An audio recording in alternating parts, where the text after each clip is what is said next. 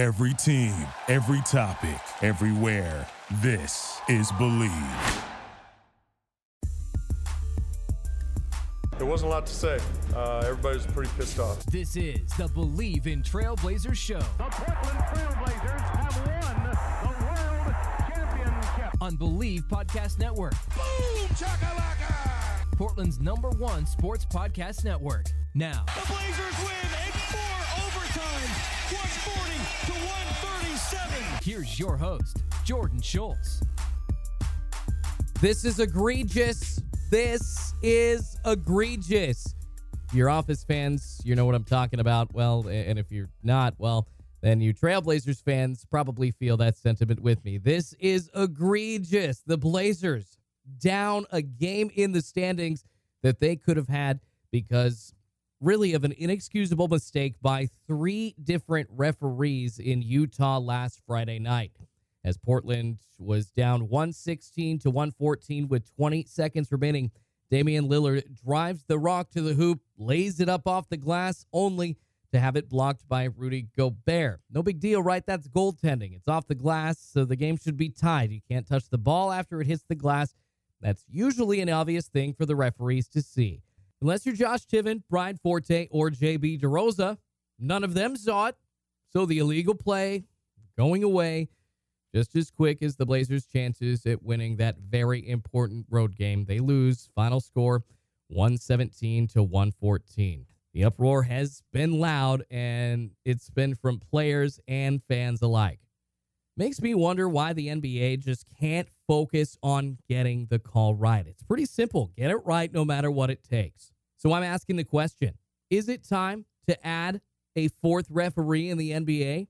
I say yes, but with a twist in a way that allows calls to be corrected even when the refs don't blow their whistles. I've got the perfect solution, and I'm going to tell you what it is. Jordan Schultz sitting in with you, episode six of Bleav in Trailblazers on the Bleav Podcast Network. Bleav is Portland's number one sports podcast network. We believe in our teams. Do you believe? If you have any burning questions about Rip City you want answered on the show, or if you heard something I said and want to tell me I'm crazy, hit me up on Twitter on the Air Jordan with an O. Like this week's topic, should the NBA add a fourth referee for every game?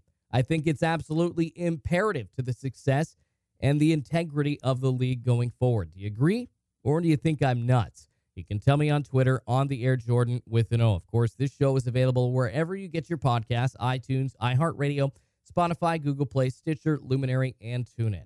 I'll lay out the argument of why it's imperative that the NBA adds a fourth referee shortly. But first, I got to update you on some of the latest news involving the Blazers since, of course, the trade deadline coming and going this week. Big news, uh, regardless if it wasn't a lot of big names switching hands. Uh, the Blazers still making two headlines one involving a deal they did make, and one involving one they didn't. Skal Labissiere, Blazers power forward center combo, was traded along with some cash money, uh, about $2 million to the Atlanta Hawks for a future second round pick in 2024. And, you know, Skal, he was playing well this season. Gary Trent Jr. in the lineup. Off the scowl, explodes to the rim. Two-hand jam. I know fans will never forget when he went off in Sacramento back in April of last year for 29 points either. You know, Blazers fans got to see Labissiere grow as a player fairly quickly, and he really got thrown into the fold a lot because of injuries this season. Unfortunately for Neil Olshey, this was basically another luxury tax dump, uh, which I understand their need for savings is high for Portland right now. Portland saving almost $4 million towards the luxury tax. The bill uh, now sitting at almost 6 million. Uh, the Trailblazers also getting an open roster spot, and Skal hadn't been playing, so I, I guess that is kind of a positive. Just trying to see they can get another body, one more valuable off the buyout market on the veterans minimum. Uh, one reason fans should be aware of as to why the Blazers are trying to cut their luxury tax bill now. Uh, I mentioned saving money is good. They really need to save money going forward.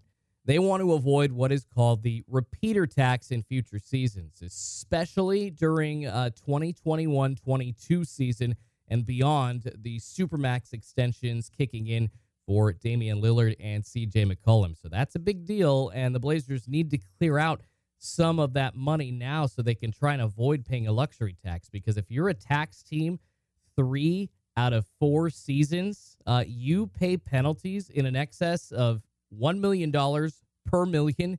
You're already being penalized. So basically, you're doubling up your payment. And trust me when I say that is the last spot that Neil Olshey wants to put Jody Allen and the franchise in, needlessly wasting cash. And who knows, Skal Labissiere, his value because of the injury, not really that high right now. And as well as he was playing in Portland in the limited action, not a lot of teams really know exactly what they're getting. So, heck, maybe they can bring him back for limited money on mid level exception kind of money next year. Uh, all I'm saying is Skal Labissiere, you know, wave at him as he goes. It was nice to have him in Portland, but uh, this is really a positive going forward for Neil getting some cash off the docket for next year. The other big news around the trade deadline is that Hassan Whiteside remained a Portland Trailblazer. Tons of rumors been flying around that he was on the block, and it makes sense because he was on an expiring contract. The Blazers looking to minimize costs, as we just talked about. He was acquired in the offseason uh, on a pretty good deal, flipping uh, Mo Harkless and Meyers Leonard and a couple of picks getting Hassan back. So they really came out positively on the talent side of that trade. Uh, GM Neil Olshey talking after the trade deadline, though, wondering in his mind why anyone was talking about letting Hassan go. His name was never mentioned in trade conversations this year. He's our starting center. Um, we acquired him back in July with the ability to be our starting center for the season and he's performed beyond expectations. This, te- this ch- team has no chance to compete this year without a starting center. We are not going to rush Nurk back. We're being conservative in his return. We're going to monitor his minutes when he gets back. We're going to monitor back to backs when he gets back. So, you know, this, Hassan is the anchor to our defense. He's been one of more the efficient players in the NBA this season. So it is imperative that Hassan Whiteside stay a Portland Trailblazer, even with the return of Jusuf Nurkic on the horizon. Uh, it's going to be limited minutes at first. And Hassan, of course, showing last week more of why he should be staying. He went for 17 points, 23 boards, and four blocks to lead the Blazers to a 125 117 win over the Spurs. Rip City uh, will have possibly the best front court in the entire league once Jusuf Nurkic and Zach Collins get healthy. It may be a tough sell getting Hassan to stay in Portland playing around 30 minutes a game. He's making a lot of money at 27 mil this year, but the Blazers do have his bird rights, which means they can go over the cap to re sign him. So I'm hopeful uh, that a player as good as he is couldn't possibly turn down the chance to enjoy himself in Portland, playing very impactful minutes, and he's playing minutes that are very, very good for him stat wise because he's playing alongside Damian Lillard and CJ McCollum and making a legit effort for an NBA championship over the next three seasons. So, of course, no guarantee that Hassan Whiteside is going to be a Blazer after this year, but it sounds like GM Neil Olshey is planning on doing what he needs to keep him. And he can't really comment on that because it's a violation. Uh, can't talk about free agents unless it's actually in free agency. So you just you got to wait and see. But I think Neil Olshey is trying to plan on signing Hassan Whiteside again going forward. And could you imagine how good that lineup would be, Portland? You have those three we're talking about Collins and Nurkic and Whiteside. You got Carmelo Anthony there anchoring the four as well, can slip down to the three. You've got Trevor Ariza, who I now hope the Blazers will re sign this year.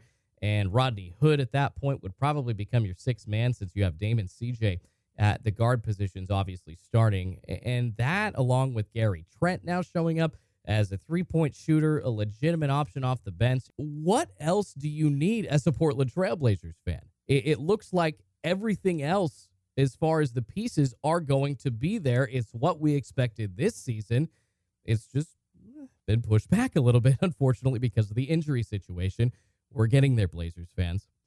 All right, let's get into the debacle that happened in Utah last Friday night.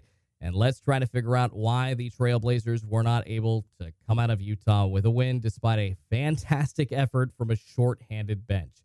You've got an already banged up team fighting for a playoff spot and then loses Trevor Ariza to ejection during the game. Anthony Simons down with a concussion. And despite everything that Portland was fighting, they had a chance in Utah to tie that game with 20 seconds to go. Let's just listen as it happened and talk about how to fix this freaking mess afterward. Lillard into the backcourt, has it in his hands. With Portland down two, Lillard splits the D, drives, and looks like it should have been a goaltend. It should have been a goaltend. No call. That absolutely looked like it should have been a goaltend. Absolutely 100% was a goaltend. Hits the window. Clearly obvious. a goaltend. Yep. That's just ridiculous. I'm sure that I was just as mad as every other fan when it happened. A lot of us were screaming watching the game together on on that Friday night. If you're on Twitter, you'll see that even Mav star Luka Doncic was wondering why the refs didn't call a goaltend. Afterwards, I don't think I've heard players and coaches speak as pointedly uh, about a missed call as this in a while. Uh, here uh, to start, here's what Blazers head coach Terry Stotts had to say after that freaking massacre. Just a shame that it was decided on an inexcusable miscall. Uh, there's no other way to describe it. They could have called goaltending and reviewed it, uh, but they they, they uh, swallowed their whistles on a play that was pretty obvious. So uh, it's disappointing that such great effort was uh, decided by that. What'd you tell your team, coach? There wasn't a lot to say. Uh, everybody was pretty pissed off. Terry, what did they say in real time? So it wasn't a goaltending. All three of them. You usually don't hear Terry uh, giving that much flack to the referees in his post game pressers, but he knew that he had to be blunt and looked pretty angry, as I'm sure he would be. Go to YouTube, watch that press conference. He was pissed, and he said so, as was everyone.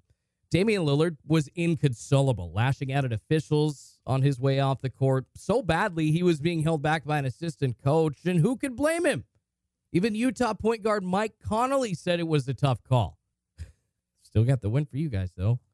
Damian continuing to show his attitude when he put the referees on blast when he spoke with the media after the game. We get to the last play of the game and they miss an easy call. And then they tell us it's an easy no call. Like that was obviously not a goaltend. It cost us a game, man. It cost us a game. Give me what you say about the way you guys played throughout the night. I love the way we played. We was on the back-to-back against a, a team that plays really well at home, and we came out and did what we were supposed to do. We had a great first half.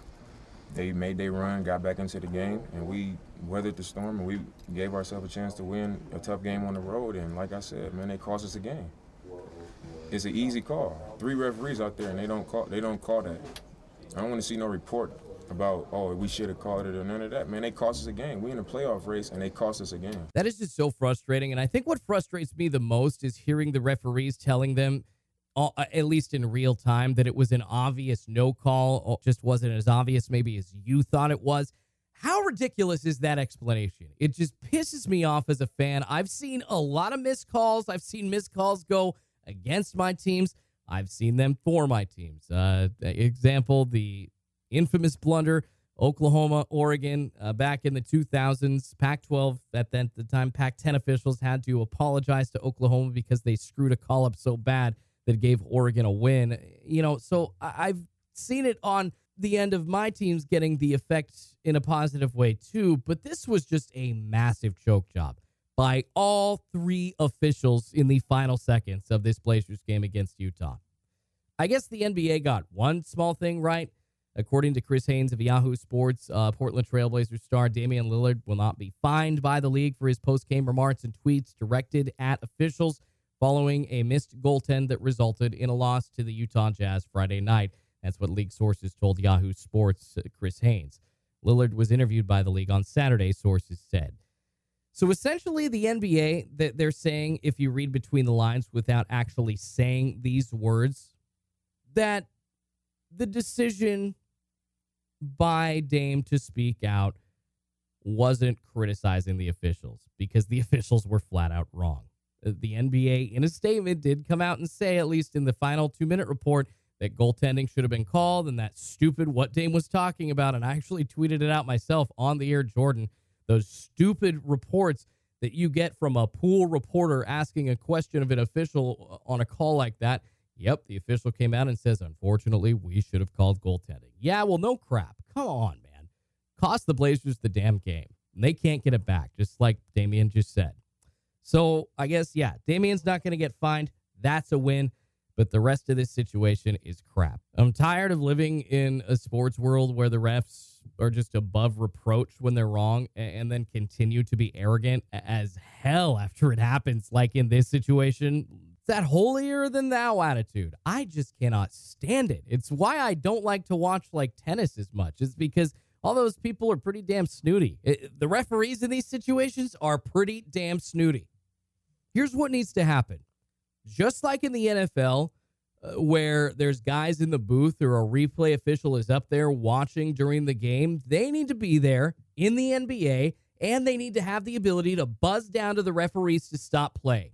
The NBA needs a fourth referee at every game in a room under the arena watching different angles. The NBA also needs to allow that official has the ability to communicate with his buddies on the court when they screw up, regardless if they blow the damn whistle or not. Forget, forget the human element, please. These outcomes just matter too much. Not only should the refs be fined accordingly, but re-educated and suspended. I'm sorry, I know I sound I sound gratuitous. But I don't think that's too far. The NBA, on top of re-educating and suspending them, needs to put some money and effort into ensuring that their outcomes are accurate and infallible from any mishaps. Why, when there is the technology and system out there available to be near perfect, people will still be crying about this all oh, the human element. It's okay that it's affected by the human eye. Everybody makes mistakes, and that's why sports are sports. Stop it. That is a stupid argument. It's beyond me. How stupid does that concept sound? Think about it. We could make it better, but we won't since humans are part of the game. I'm not advocating for robots to do everything all the time regarding all sports being officiated.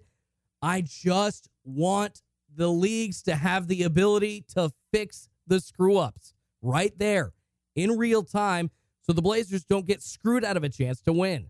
There's no factual reason not to. It's just people with emotional reasons. Since people feel like the game should still be played a certain way. No more of this. It's 2020. Stop using a Polaroid camera to try and take a formal family picture. Don't rely on the three guys on the court to get it 100% right. Get them some help so fans can get back to caring about the game and not the officials. They're not there to watch the officials. They're there to watch Damian Lillard go past Rudy Gobert and get to the hoop. It's so simple.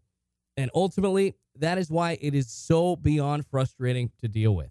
Absolutely tired of it. Get a fourth official in, get them with replay abilities, and get them with the ability to buzz down to the officials on the court and make the change, regardless of the whistle being blown or not. Done with it. Now it is time for this week in Blazers history. If you're new to the podcast, this is where we take time to acknowledge a historical player or moment important to the team from around that week. This week, we talk about a very famous, very famous trade for Rip City.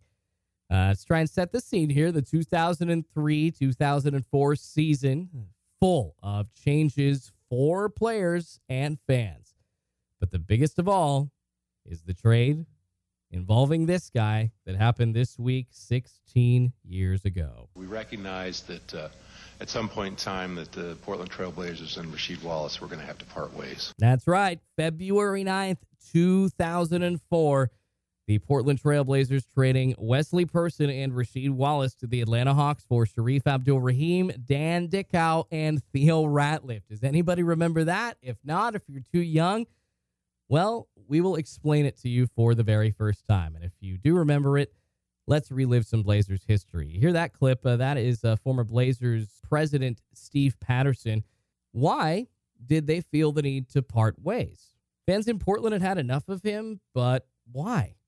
Now, this was amidst a pretty massive rebuild for the Portland Trailblazers.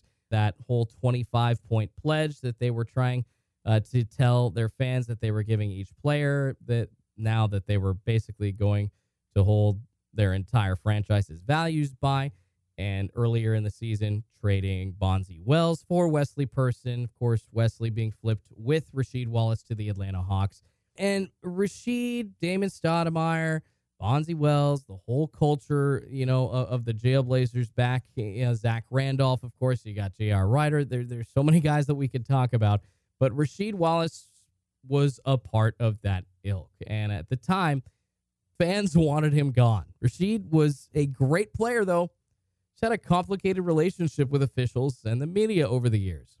I was a native of Philly, but came to Portland in 1996 from the Washington Bullets in a trade for Rod Strickland. Uh, this was just his second season in the NBA out of North Carolina, but already showing that he was so athletic and super smart and talented enough to be one of the league's best forwards. Made two All Star teams in 2000 and 2001. You know, I, I don't even think fans would argue, Blazers fans would argue that he wasn't very good. It was the issues with the refs, it was his demeanor on the court, as well as the run in with police involving weed that stained his reputation in Rip City. So we can go over all of this uh, as to why the Blazers traded him, the issues with the media. Uh, you remember this clip, the both teams played hard, infamous clip after a game four win against the Dallas Mavericks in the 2003 first round playoffs. Yes, uh, this was a win that he was talking about. Both teams play hard, my man. Both teams play hard. Both teams play hard. Both teams play hard. God bless and good night. He sounds like an ass. All right, I get it. But if you hear his explanation years later on the jump, I believe it was with Rachel Nichols and Stephen Jackson, he talks about what his mindset was and why he said just that and wouldn't say anything else to the media after a win. It came from um, my battles with the media Right. uh, when I was out there in Portland. Mhm. Um, you know, it was a lot of things being said about us that wasn't true. Um, so it was it was my thing. If if I said something, I got fined. Right, if right, I right. didn't say nothing, I got fined. So I just came up with that. Like both teams did play hard though. Going Marshawn Lynch before Marshawn ever did it, saying I'm here so I won't get fined. Another going on on the court. Incidents with officials all the time. One of the most memorable, game one of the 2000 Western Conference Finals, getting tossed against the LA Lakers. And It had been building up to this. Rasheed Wallace has been tossed. Listen to Ron Garretson. He'll explain the reason why. Timeout LA. Whack! Get out! Get away from me, Steve. Get away from me, Steve. He didn't say a word. Technical foul, Wallace. He's gone. No, not right. I asked him three times to stop staring at me to try to intimidate me. I'm done. He's gone. I asked him. I told him. I have already told Mike twice before to have him stop staring and try to intimidate me. He did it again. He's gone. I just think that this is a misunderstood Rasheed Wallace. Uh, hear what he had to say about that moment on the jump years later, talking about what he was thinking, staring at Ron Garretson getting ejected. And by the way, Steve Smith uh, just trying to go talk to Ron Garretson. Get away from me, Steve. That is just one of the best moments of officials quoted in the NBA of all time. It was just fantastic. All right, so here's Rasheed talking about what he was thinking, staring at Ron Garretson. I got you. Everything that I was saying was true. I got you. You're so focused on me, well, running up and down the court that you're not even calling the game. So just hearing him say, you know, in that first clip, that there were a lot of lies uh, being written about the Portland Trail Blazers in the media, and I'm not saying that everything was, but it's obvious that. Uh, per a great example, uh, Steve Kerr even has talked about this. There was, I think, it was a Christmas celebration or a uh, either a meal that was being served or a Christmas tree event for underprivileged families in the Portland area. Some paper had snapped a few pictures of the Blazers and used one that they had particularly looked disinterested in. I think Rasheed Wallace has just kind of looked uh, annoyed for a moment, and they used that as the representation of Rasheed and his attitude for the entire event. Uh, players like Steve Kerr came out uh, in the book Jailblazers and said publicly before that that that was totally misconstrued and that was an absolute misrepresentation by the media. So it really was an attitude by some people then. It was just in their minds that the Blazers were bad and they were going to do anything that they could uh, to continue that narrative, regardless of if they were even at that event because Rasheed Wallace was actually one of the nicest guys off the court. Ernie Johnson introed an interview that year in 2004 before Rasheed Wallace was traded to the Atlanta Hawks. But just listen to what Rasheed does off the court and listen to how Ernie describes Rasheed and what he does. Kind hearted person who donates 30 tickets a game, good ones on the lower level to Portland's underprivileged kids, and runs a free summer basketball camp in his native Philadelphia. But his philanthropy has been overshadowed by what is perceived as a surly attitude and by legal troubles. He's been cited for marijuana possession and driving with a suspended license. You know, the first bit of that is all Ernie talking about the good that Rasheed does, and none of that stuff was talked about nearly as much as the bad during Rasheed Wallace's time here. That uh, I'm 30 years old. That is the first time in my life that I had heard that Rasheed Wallace donated 30 tickets a game to underprivileged kids. Are you kidding me? I'm 30 years old. It's 2020. I've been watching the Blazers since I was like five or six, and I never knew that. I had only heard about the bad. All right, fans, tell your friends. Rasheed Wallace, when he was a Blazer, he gave 30 tickets a home game. That's 41 games a year. He gave 30 tickets to underprivileged kids. 16 years later, and I know I'm jaded as a diehard Blazers fan, I can't help but look back on his time and think that the fans were way, way, way, way too hard on him. I can't help but think about how stupid it is that Blazers fans got upset about him and Damon getting caught smoking weed. All right, the yellow Hummer stop in 2001, November of that year, it was ridiculous. All right, it was an unintelligent move. But remember, these were millionaires in their 20s at a time when the league wasn't really educating its rookies on how to act like professionals. Manage your money, keep your mistakes to a minimum. They got rookie symposiums going on in basically every major sport now, but they didn't focus on that kind of stuff then. I don't care that times have changed. Blazers fans, we all come across as giant hypocrites. All right, and sure, the technicals, they were an issue. But hell, if he wasn't correct when he was upset, like we heard talking about what he thought, staring at Ron Garretson, there were a lot of times I remember him getting dicked around by the officials. So, us fans, as well as the media, being too hard on Rasheed Wallace, in my opinion, cost Portland a chance to keep one of the best power forwards in the game at the time around for a lot longer. I mean, he was averaging almost 18, 19 a game at his peak in Portland.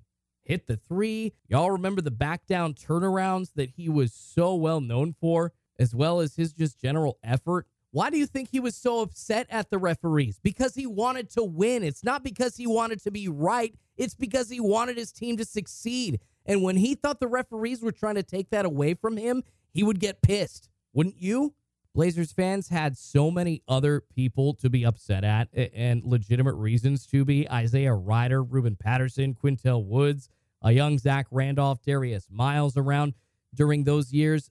Those guys are the real reason for the Trailblazers nickname Jailblazers. Is it deserved? Maybe, maybe not. But once and for all, it needs to be shouted from the rooftops that Blazers fans were wrong about Rasheed Wallace. He shouldn't be included with the players all thought of as the Jailblazers. And that the topic of this week in Blazers history, the deal that sent him away February 9th, 04, should never have happened. Shame on us, Rip City. We screwed that one up. And I hope that people that watched the team in the late 90s and early 2000s are smart and caring enough to admit that. Could have kept Rasheed. It was painful watching him win a championship in Detroit, and that should have been with Portland. Well, that's a wrap on episode six of Bleav in Trailblazers. If you have any burning questions about the team you want answered or think I'm crazy, hit me up on Twitter on the Air Jordan with an O. The show's available wherever you get your podcasts iTunes, iHeartRadio, Spotify, Google Play, Stitcher, Luminary, and TuneIn. Please, please, please hit the download button, subscribe wherever you listen. You'll really be helping me out and getting that random algorithm to show this to as many new listeners as possible. You can also find the show at bleav.com and at Bleav Podcast on Twitter. That's B L E A V.com. If you like the show, please tell all of your fellow fans about the newest Trailblazers show on the block. That's all for now, Blazers fans. I'm Jordan Schultz, and I'll talk to you next week. Rip City, baby. Thank you for listening to Bleav. You can show support to your host by subscribing to the show and giving us a five star rating on your preferred platform. Check us out at Bleav.com and search for B L E A V on YouTube.